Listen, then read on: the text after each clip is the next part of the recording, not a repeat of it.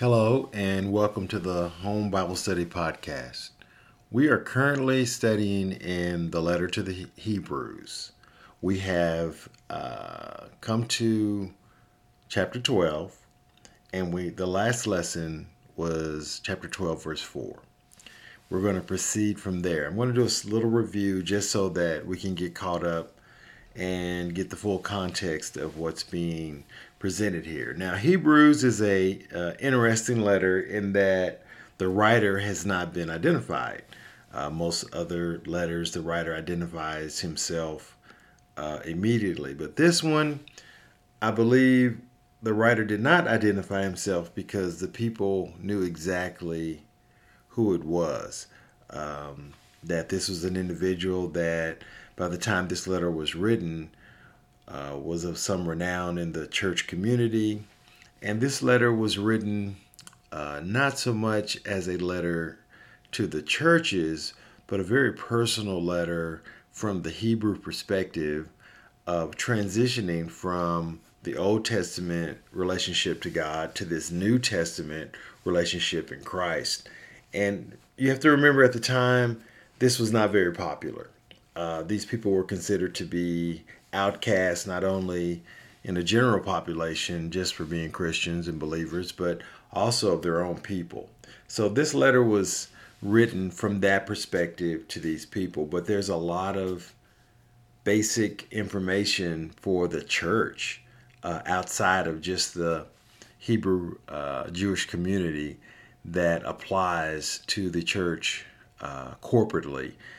And so uh, hopefully we've seen some of those things.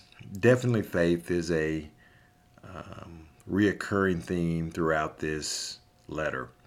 And now um, I think for chapter 12, the title that my Bible has is Perseverance of Faith. And I think that's a very good title because uh, now he's, uh, the writer is presenting the facts of the day to day walk, the challenges that we face as we grow in grace and the knowledge of the Lord. And everybody's in a different place in their journey.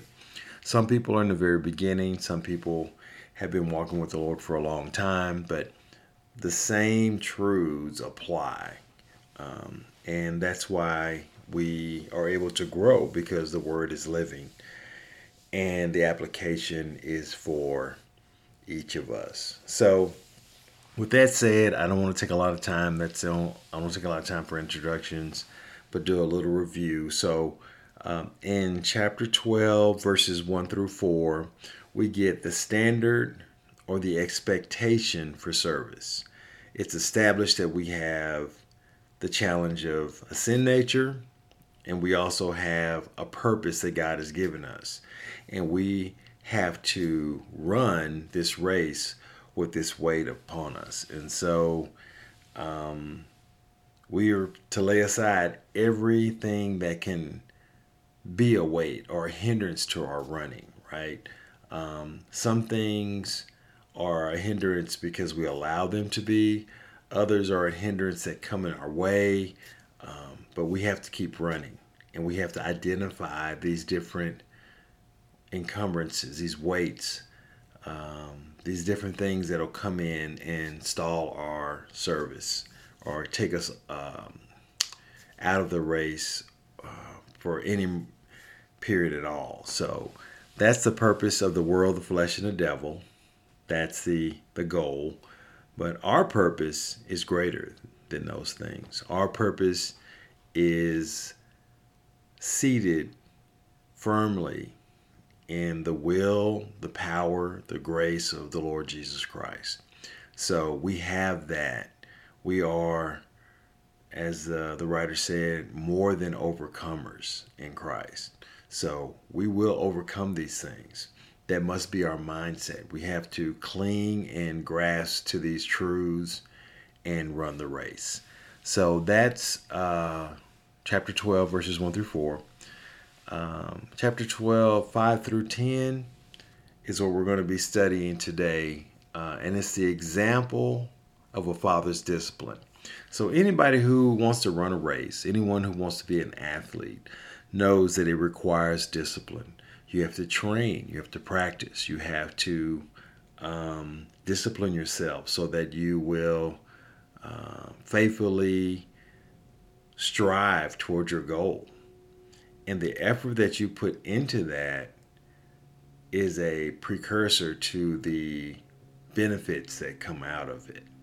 So, as an athlete running a race, we have to discipline ourselves. We have to uh, deny ourselves some things that we might want to do. We may want to go hang out with our friends, may want to go um, do some recreational thing that we can't, you know, because we have to practice. We have to spend that time uh, devoting ourselves to development, to our self development, so that we can run this race uh, with a goal to win the race. And that should be our objective. We want to win. So that means that we don't always get to do everything that everyone else does because we have a purpose that is different. We have a goal that's different from everyone else. And this goal has been given to us by the Lord Jesus. He's given each one of us a race. My race may be different from yours. Uh, my path may be different from yours. Our paths may intersect, but we different, definitely have a different race course that we're running. And the expectations on me are different from those that are on you.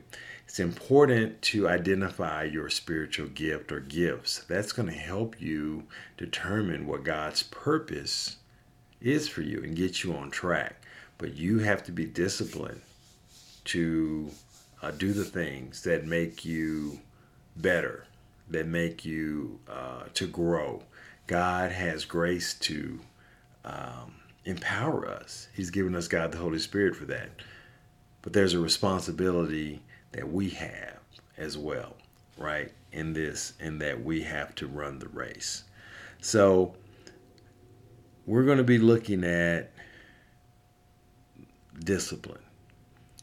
The purpose of discipline, the attitude, uh, the self examination that has to happen, uh, the challenges or dangers to that take us out of the race, the writer here is going to lay this out for us and explain it in a way so that we can understand how to apply these things to our individual course that we've been given, right? So we can encourage one another because when we are running that race and we're experiencing these challenges, and by the grace of God, we're led to overcome these challenges, these fears, or whatever they, that gets in the way. It allows us to then encourage and strengthen others who are experiencing the same thing. So that's where this is coming from. The writer is speaking from experience. The writer is speaking from a point, a place of love and concern for the Hebrews and the, the very hard things that they're experiencing. And this is part of the Christian life. This is an integral part of our Christian life. Uh, is the struggle. Um, we have, we're in a war zone. We have enemies that are against us. Uh, not enemies that we should fear, but enemies that we should re- recognize and respect. And we've been given armor. And you're not given the whole armor of God unless somebody's going to be shooting at you, right? So we do have those that are shooting at us. And so this individual, the writer of um, the letter of the Hebrews, is going to share this wisdom with us. And hopefully, it's something that we can incorporate into our lives that I'm sure many have already incorporated. But if you have, then this will just be an encouragement to uh, further strengthen your um, growth and development. So let's take a look at um, what it is it says here in Hebrews 12. I'm going to read verses 5 through 10. Hebrews 12, verses 5 through 10. And he says, And ye have forgotten the exhortation which speaketh unto us as unto children. My son, despise not the chastening of the Lord, nor faint when thou art rebuked of him. For whom the Lord loveth, he chasteneth, and scourgeth every son whom he receiveth. If ye endure chastening, God dealeth with you as with sons. For what son is he whom the Father chasteneth not? But if ye be without chastenment, whereof all are partakers, then are ye then are ye bastards and not sons. Furthermore, we have had fathers of our own flesh with, which corrected us, and we gave them reverence. Shall we not much rather be in subjection unto the Father of spirits and live? For verily, for a few days, uh, for they verily for a few days chastened us, speaking of our own fathers, after their own pleasure. But he, speaking of God, for our profit, that we might be partakers of his holiness. So, this is a very interesting section, and it really took a lot of prayer for me to really try to grasp this in such a way that I could communicate it um, as effectively as possible. But it's really not super complicated, it's really very simple. So, coming off of verse 4, where the writer tells us no one has resisted sin to the point of bloodshed, right? Because we're still alive. Uh, we resist sin daily. That's our daily battle, right? Uh, but no one has resisted to the point of shedding blood because we're still alive. We don't live in a time uh, in this country where we're uh, persecuted on that level, uh, on a on a on the scale that the Hebrews did in the early church. There are countries where you are persecuted. There are Christians that are persecuted unto death, but uh, here in the U.S., we have got not gotten to that point as of yet. Um, so coming off of that, saying, "Hey, now you know you haven't resisted unto the resisted sin unto you know the shedding of blood," and so now he's gonna also build on that and say, "Now there's a purpose for the challenges that you're facing." Yes, they're hard. Yes, you look around and you're like, it's unfair. You know, I'm being um, treated poorly simply because I believe and trust the Lord Jesus Christ, that I know that He is God and the Savior of all that will ever be saved. Because I know that and I live my life according to that principle, I am suffering um, on a scale of uh, the the world, the flesh, and the devil, the tri- the, the triune enemy, um, and and it can, if you allow it, if you really focus on the suffering, it can really get you in a place that uh, takes your eyes off the Lord.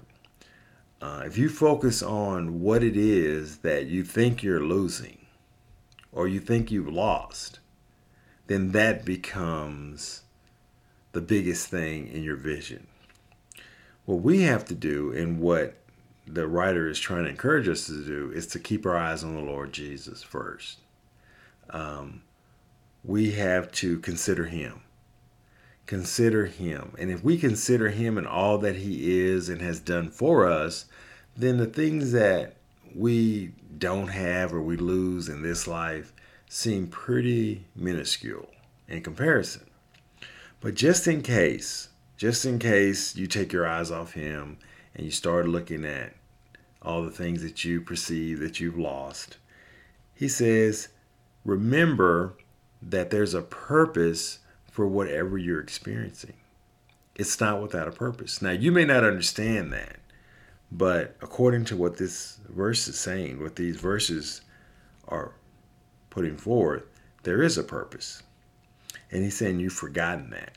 He said, There's a scripture that he's referring to, and he says, And ye have forgotten the exhortation. That's the encouragement, the words of encouragement, which speaketh unto you as unto children.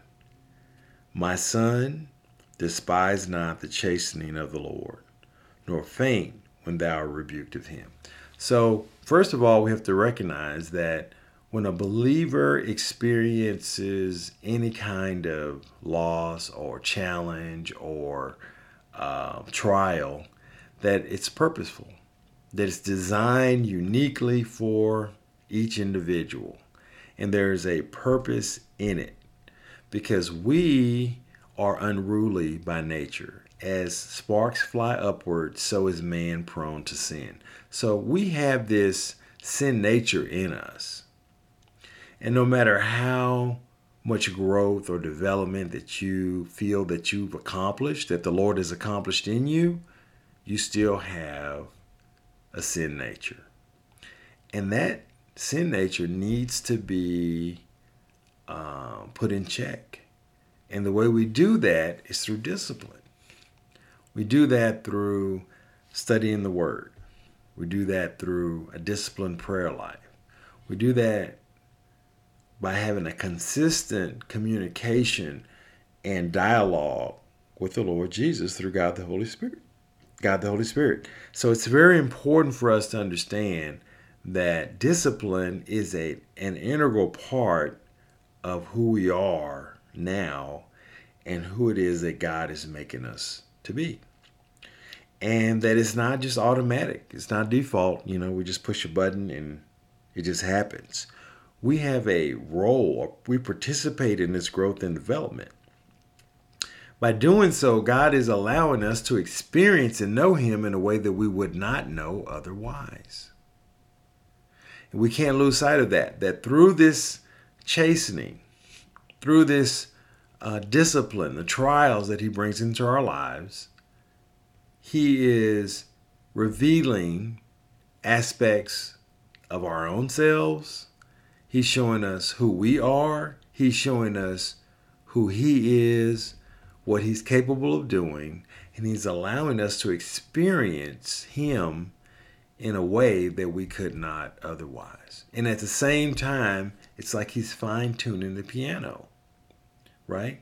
Because there's a couple of keys that, you know, you hit a couple of those keys and it's flat. You know, it just doesn't sound right. It has to be tuned. And that's what discipline does for us. It's it's his way of fine tuning the instrument so that we can be more effective in in in in the purpose that he's placed us in. Whatever he has you to do in this life, he wants you to be the best and the most effective at it. And he's going to discipline, train, and guide you through chastening, through trials. That's the purpose of these things and why they come into our lives. Now, there's an aspect here, though, that I think we miss a lot of times. Even when we read it, we miss it. There, you can make the analogy that we're like an athlete in training. That's a good analogy. It's solid. You can make the analogy that we're like an instrument that's being fine tuned. But the thing that I don't want you to miss here is it says, my son. It says, my son. So there's a very personal aspect to this chastening. It comes from the heart of a loving parent. This is not just discipline from a coach. They want you to do better and perform because it makes the coach look better. This this comes from a loving parent.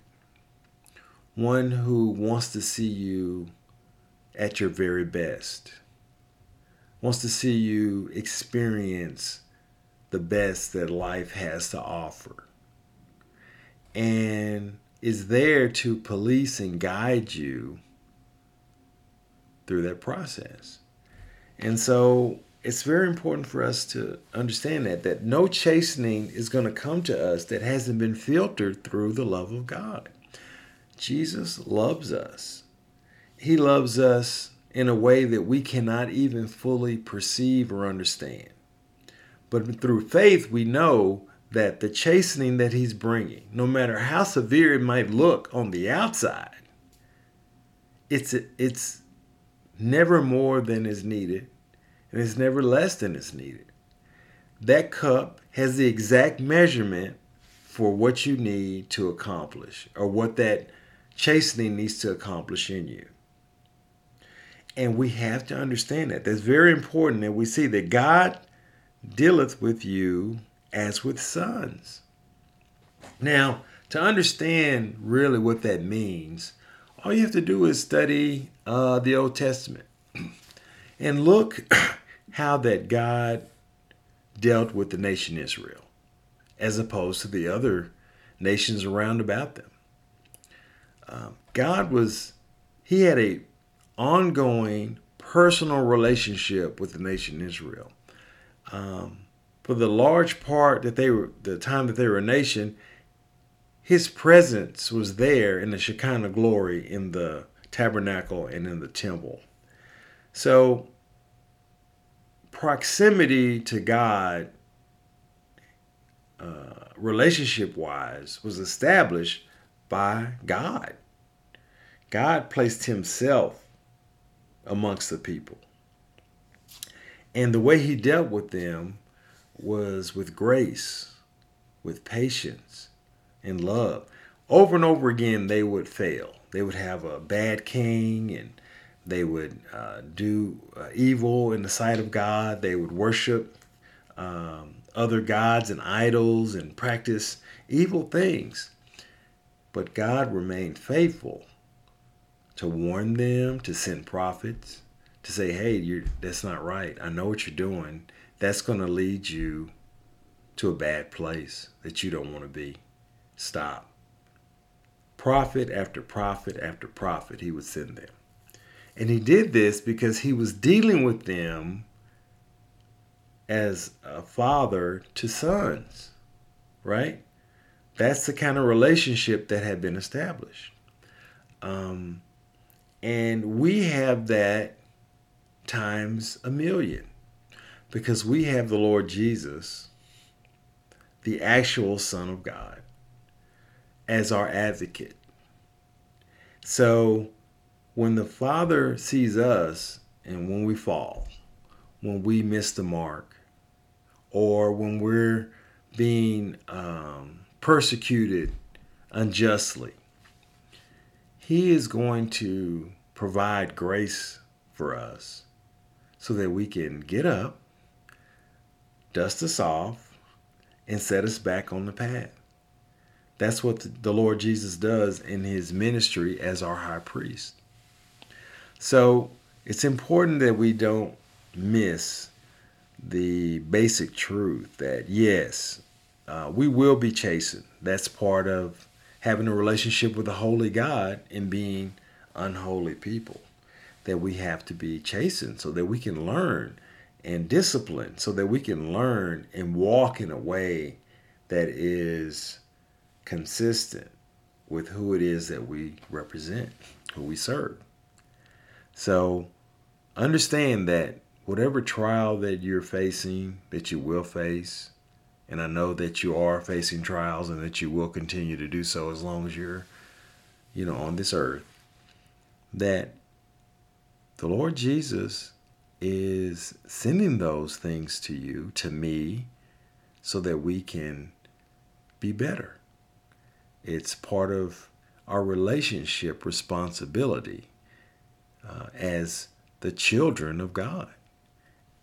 Um, there's a lot of people that claim to be a child of God, but they're not experiencing chastening, they're not experiencing trials, you know, nothing extraordinary. They're out having a good old time doing all kinds of things that um, we look at it and go, oh my gosh, you know, that's not consistent with uh, the Word of God and what He says we should be doing. Um, And these are the people that, though they claim to be children, are actually bastards. So that's one of the benefits of trials and chastenment is that we know the comfort in it, and the only comfort is that we know that it's from the Lord Jesus and that He's doing it for a purpose.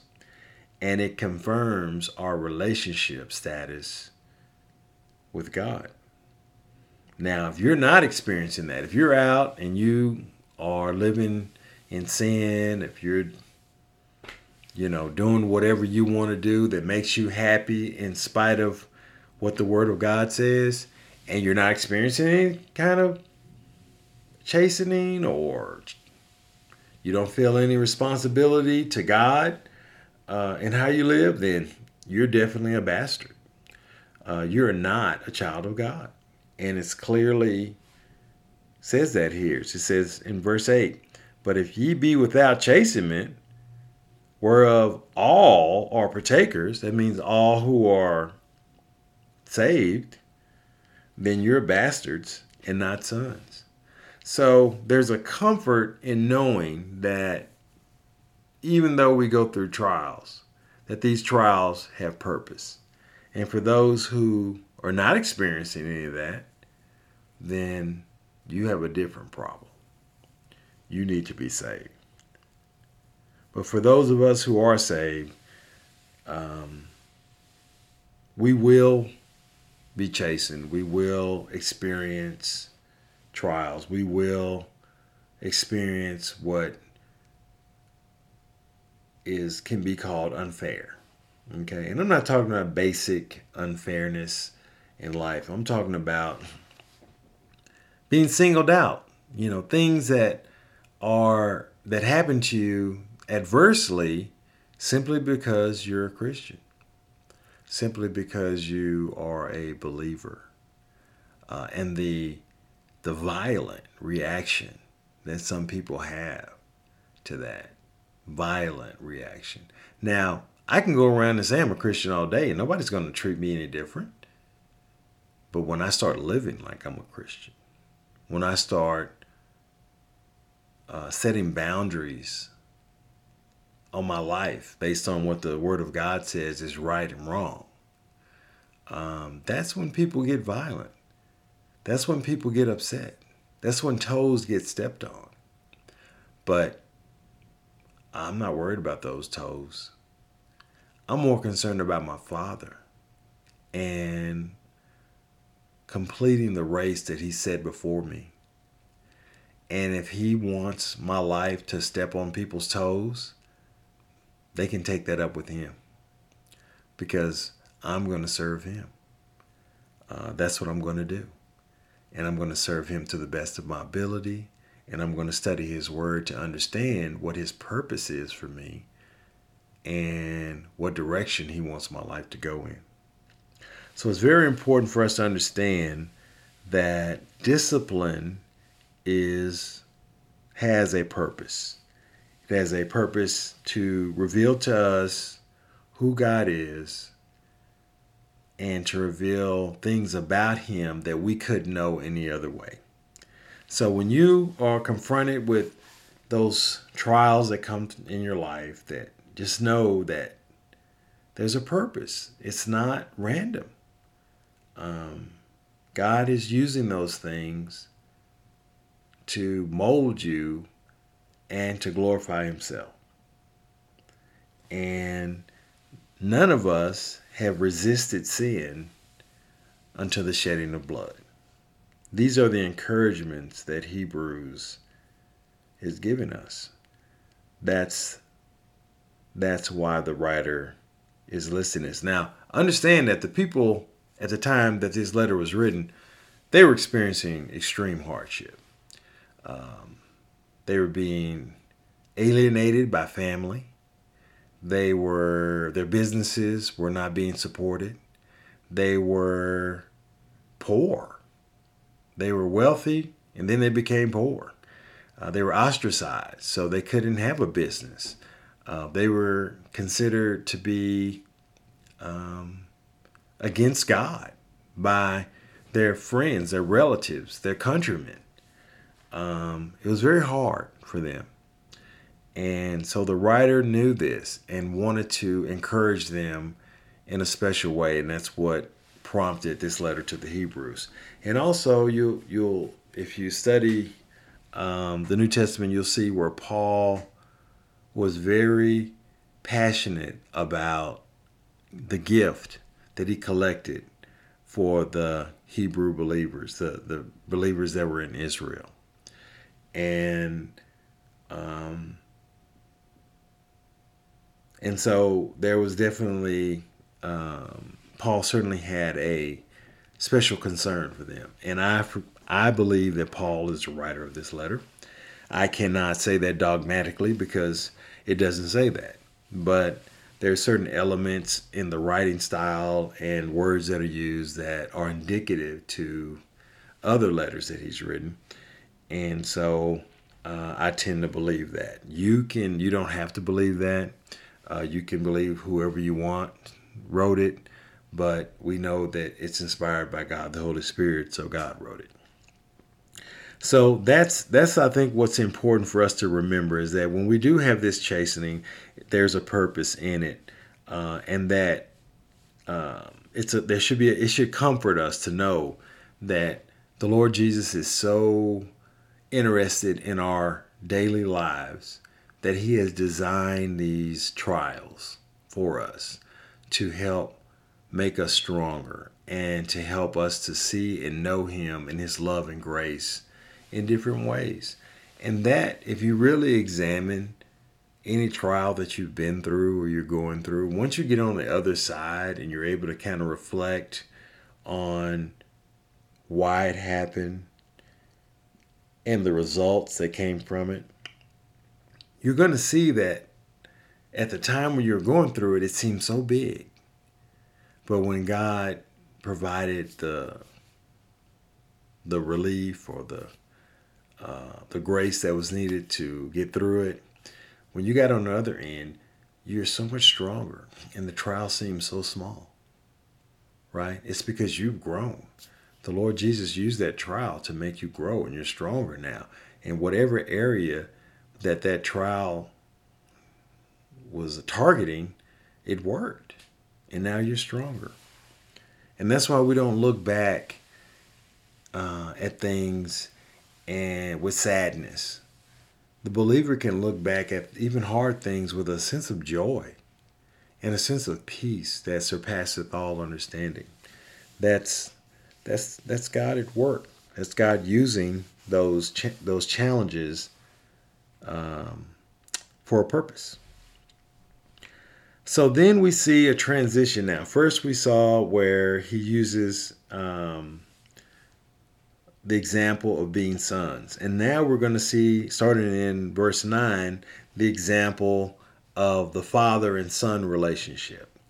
So he's going to lean into that because most people had a father that, you know, looked after them and uh, had charge over them and protected them. Some people didn't. Some people didn't have that benefit. I'm one of those people that didn't have that relationship.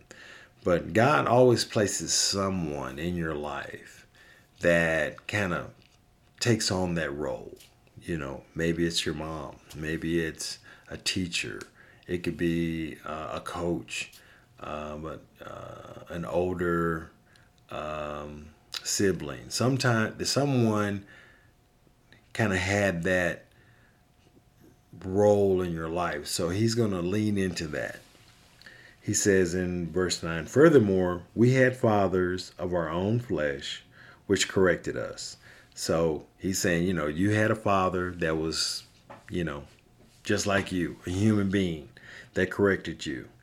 And he says, we gave them reverence. There's a certain amount of respect that you give to your father because um, you know that they have your best interest at heart. They are in a position of authority um, over you and protection over you. And so there's a respect that uh, or reverence that you know every son looks up to his dad. You know that's just how it happens. If a son does not look up to his dad, then the dad has completely failed the son. That's usually why that's happened. Um, because sons look up to their fathers. That's just the way it is. That's what happens. And it's like hardwired in us. And so he's saying that, you know, you gave them reverence. You know, they they corrected you. You know, you got they they came in and they, you know, found you doing what you what you shouldn't have been doing and what they told you not to do and you got disciplined for it. And it wasn't something that you didn't expect. You expected it. You knew that that's part of the role of the father is to discipline you as a son when you got out of line, when you were doing what you shouldn't be doing or you were doing what you were told not to. That was the role of a father. He says, you know, they corrected us. And it says, we gave them reference. Uh, it says, shall we not much Shall we not much rather be in subjection unto the Father of spirits and live? So we can respect an earthly father. We're talking about now the Father of all life, the creator of the universe. Um, if that Father has the same relationship to us, and the love that a father has for his son. Well, we know that because of who God is and how vast and unsearchable God is, that his love and concern is on that same level. So we should appreciate that and keep that in mind when the trials come. That this came from the heart of God. That this trial comes from the heart of God. And there's a purpose and that if we can give reverence to our earthly fathers, how much more should we be in subjection to the creator of all things? And I don't want to rush past this because here I think is really the crust of the entire Christian experience subjection to God. Because that's really the path that God has placed us on. Every believer, from the point of salvation till when they are standing before the Lord Jesus in heaven, you're on a trajectory of subjection. We have to learn to be subject or subject to God. I mean, we see it as far back as the garden, right? God said, Don't eat of the tree of the knowledge of good and evil, because in the day that you'll eat of it, you shall surely die. That was the one command that man was given. No other commands. And man went against that command. That's what we do. Because we do not want to subject ourselves to anyone, right? Certainly not God. It is not our nature to do so. That's why God has given us His Son and given us a new nature, God the Holy Spirit, to teach us to be subject. And when trials come in your life, whatever it is, whatever you're facing, don't kick and scream. Be in subject, be in subjection to God. Trust Him. Trust that it's coming from Him and that He is going to take care of you. And there's nothing that you're going to really lose because that's really what we're afraid of that we're going to lose something. Even in the garden, that's what Satan told to Eve. as "Well, it's because he, it's God didn't want you to eat that of that fruit because then you'll be like Him." So she thought, "Oh, I'm, there's something I, that's being kept from me something I'm not going to have. Right? And so we're on the other side of that. Now we're afraid that there's something that we're, that's going to be taken away from us, that we're going to lose something, that we're not getting or having access to all that we could that we see other people having because of this or that. When the truth is, God is not holding back anything from us. The Father has given us His Son. And if He'll give us His Son, what, what would He hold back from us? So it's not about what we don't have or what we might think we don't have. We have to focus on what we have in Christ. And the letter to the Hebrews makes it very clear that He has given us everything. And that in eternity, we will have all the things that we could ever imagine in Christ. All sufficiency is in Christ, and we are placed in Christ and will be exalted with Him through the heavens. So, in this life, we learn subjection. We're being prepared for to receive and to truly appreciate the gifts that await us in heaven gifts that are eternal, that can't be taken away, that will never fade, that won't diminish. There's no entropy in heaven. So we have to understand that it's part of the process. Chastenment, discipline, it's part of this process that we have to go through. And the goal is subjection. We have to learn subjection. That is the key. Verse 10 of chapter 12, it says, For they verily for a few days chastened us, speaking of our earthly fathers, after their own pleasure, right? They they disciplined us according to what they thought was necessary at the time. And nobody questioned that. That's just the role of a father. In contrast, it says, But he, speaking of uh, God, he chastens us for our profit, not just for his own pleasure, not according to whatever he thinks. It's definitely with a purpose. It's for our profit, that we might be partakers of his holiness. Because holiness is the highest form of existence. Holiness. And God has allowed us to experience His holiness even now, even while we're on earth. We get to experience it to some degree. When we keep our eyes on Him, when we walk according to the Word, when we're obedient to His commands, that joy that you feel, that peace that surpasses all understanding, that sense of security that you have knowing that you're where God wants you to be, doing what He wants you to be doing. That's our little taste of this holiness.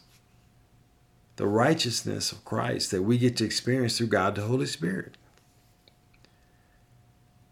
And that's going to be multiplied many times over in heaven in our eternal state. So God wants us to partake and experience Him and His holiness. And the only way we can do that is through discipline. And so He has a purpose. In verse 11, uh, now no chastening for the present seemeth to be joyous. So this is the this is just the basic truth. Uh, nobody wants to go through a trial. Trials are not fun, right? Because we're on a course and we're used to doing certain things that we've always done. The trial comes, reveals to us, oh, wait a minute, you know, some of those things that we've always done or the thought processes may not be in line with what God's purpose is for our life. So we have to then change our direction. And that course direction sometimes involves some very um, uncomfortable, unpleasant situations that God uses. Because, you know, what I may need to correct me may be different than what you need, right? But God knows that because He knows us intimately. He has an intimate relationship with us. He knows our heart and our mind because He's indwelling us through God the Holy Spirit. So He is going to use whatever means is necessary, filtered through His love, to make those corrections. So that's why the, the writer is acknowledging this in verse 11. Now, no chastening for the present seemeth joyous, but it's grievous right? And if, let's just say, the writer of this letter is Paul, we have a list of some of the grievous things that Paul has experienced in his life as a result of his serving the Lord Jesus. He was whipped with a cat of nine tails multiple times, spent a night and a day in the deep, experience, being naked, uh, starvation, being hungry. Uh, he was killed. He was literally stoned to death. So he's experienced some grievous things. Uh, and not to mention the thorn that was in his flesh. He had a disease, uh, we think it was probably a thyroid disease that affected his eyes, and it was very painful. Um, so he experienced a lot of grievous things. And so it's coming from, I think, a place of experience, right? But he says, at the while you're going through the trial, it's not fun. But nevertheless, afterwards, it yieldeth a peaceable fruit of righteousness. That's what he calls that experience, that feeling of having gone through a trial, seeing the grace of God, how He's delivered you, how He succored you and gave you grace through the trial, how that you've been strengthened by the experience, and now you're in a place to serve Him on a higher level. He calls that the peaceable fruit of righteousness because that's the fruit of the Spirit. The result is now you are able to serve God and to radiate God, the Holy Spirit, in a way that you couldn't before. You you can serve God and you can serve his people, his, your purpose, right? In a way that you could not before. The trial has an effect. It has a purpose. It has a result and the result is positive. The experience may not be positive, but the result is the peaceable fruit of righteousness. But it's only unto them which are exercised thereby. So there are people that go through trials that don't get exercised by the trial. They flip and flop and they kick and they do everything. They yell, they gripe, they complain, they tell God it's not fair and they don't want it. They do all of that. And the whole time they're missing the point. They're missing the blessing of yielding to the trial. Because they don't see the grace because they're too busy yelling and screaming and complaining. And they miss it. And they don't get the full benefit of this peaceable fruit of righteousness.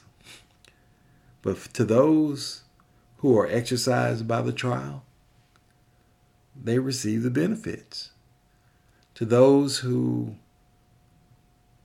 dis- go through the discipline, discipline themselves, they put forth the effort, they study the word, they are consistent in their uh, relationship, their contact with the Lord Jesus, with His Word. Those people, those people are exercised by the trial. They receive the blessing the peaceable fruit of righteousness that comes from the experience. So it's really important for us to understand that these trials are purposeful. And we have to look to the Lord Jesus to show us. And if you're going through a trial and you don't understand, by all means, go to the Lord and say, Lord, I don't understand. He's, he's faithful to give you the understanding. He'll lead you to the understanding. Right? It's going to be in His Word. Now, if you don't spend time in His Word, it's going to be really difficult for you to get that message. He can still get it to you. But the easy way to get the message is go to His Word. He's faithful to give you the, the reason and the grace you need to get through it. Now I'm going to stop here um, because I want to give the rest of this uh, chapter its due. I don't want to rush through it, but it's in, it's important for us to understand that trials are a part of our lives. It's a part of the Christian life, and these trials have a purpose. And if you were just to sit back and think about, you know, some of the most challenging trials that you face, I think you'll find that they're they seem really small now in comparison to where you are now in the Lord. I think if you really were to think about it, yeah, during during the trial, it was like, whoa, that was I, I couldn't see how I was going to get out of that. It just seemed like too much. But now that I look back, hmm, I can see, hey, it really wasn't that bad. It really wasn't that bad. And the reason why is because I learned from it and it made me stronger. And that's all from the grace of God. That's His purpose in these trials. And if you're a child of God, it should be a comfort to you that when we do face these trials, we face them with Him, that He's always with us, He'll never leave us or forsake us, and that they come filtered through His grace and His love. Um, let's close in prayer. Father, thank you for your word. Thank you for providing us with trials. Uh, they seem very difficult, they seem challenging, and they seem very hard to us. But your grace is always there for us. I pray, Father, that you would encourage us and open our spiritual eyes to see your grace, that we would experience the comfort of God the Holy Spirit to settle us, that we would be in full submission to you, and that we would trust you that your purpose is for our good and that we could get on the other side of the trial and praise you for the trial. Praise you for all the good things that came from it. It's in Jesus' name we pray. Amen.